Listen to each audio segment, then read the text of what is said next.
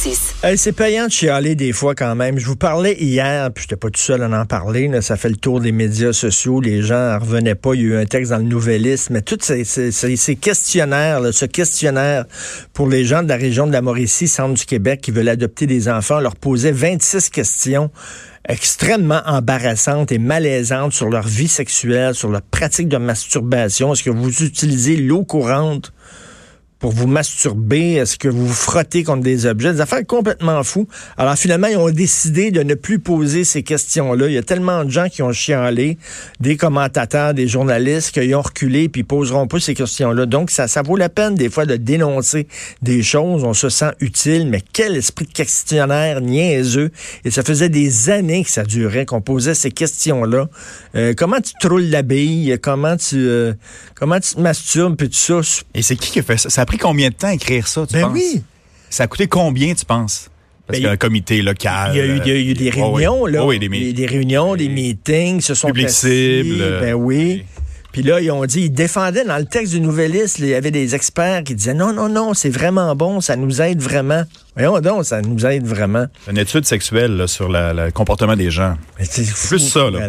Hey, euh, je disais que c'était la marche du pardon aujourd'hui. Euh, avant, on demandait à Jésus de nous pardonner euh, nos péchés. Maintenant, on demande à Greta Thunberg. Mais toi, tu ça, ça ressemble à Saint-Jean.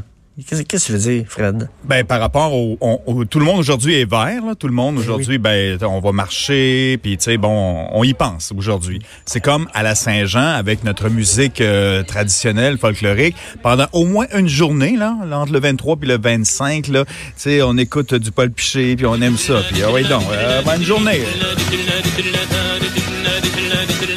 26 juin, ah, alors Metallica, s'il vous plaît.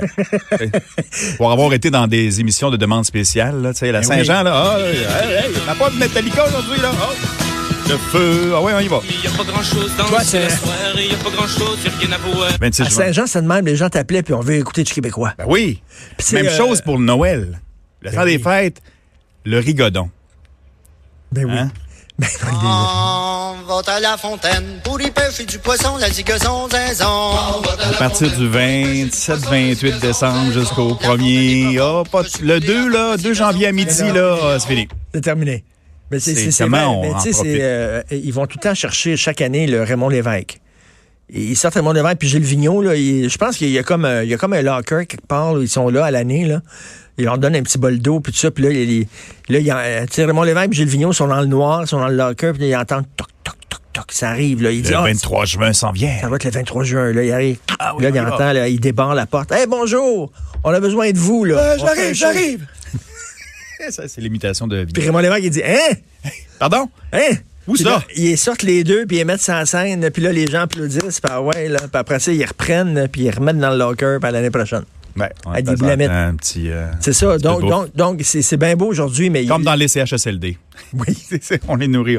On le garage quelque chose, là, puis bon. Fait que là, il faut penser à l'après-marche. là. Oui. Qu'est-ce que les gens qui vont marcher, là, qu'est-ce que vous êtes prêts à faire dans votre vie de tous les jours?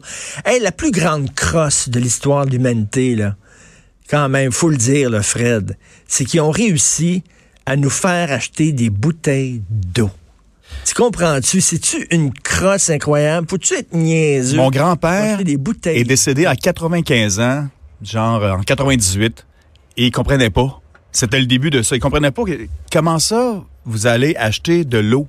tu sais, il, il pleut, euh, le jardin, etc. Bon, ça tombe du ciel, le robinet, c'est bon. robinet, on est en l'eau du région, robinet est bien bien, correct. va bien. Ouais, mais il comprenait pas ça. Tu sais, la prochaine étape, c'était probablement qu'un jour, vous allez acheter de l'air. Tu sais, Ben oui, oui. T'imagines le marketing de ces, de Hey. ces gens-là, là, à un Hey. moment donné, là, ils ont dit Hey, on va leur vendre de l'eau. Puis là, tout le monde est parti à rire autour de la table en disant Mais voyons donc, Plus cher que l'essence, là. on va leur vendre. Ah oui, ça c'est bon. Mais voyons Au donc, on va leur vendre de l'eau. Arrête ça. Non, non, non, non, non. Ah, ils vont pogner. Non, non, non, on va leur vendre de l'eau dans des bouteilles. Ben voyons donc. Ils vont les jeter.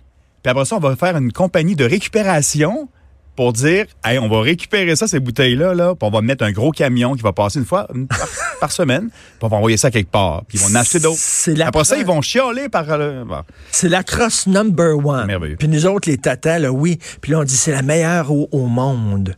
François Lambert, il a écrit un statut Facebook, là. Elle a- telle eau, c'est la meilleure eau au monde. Ah! on va acheter ça, cette eau-là. N'importe quoi. Vous écoutez politiquement incorrect.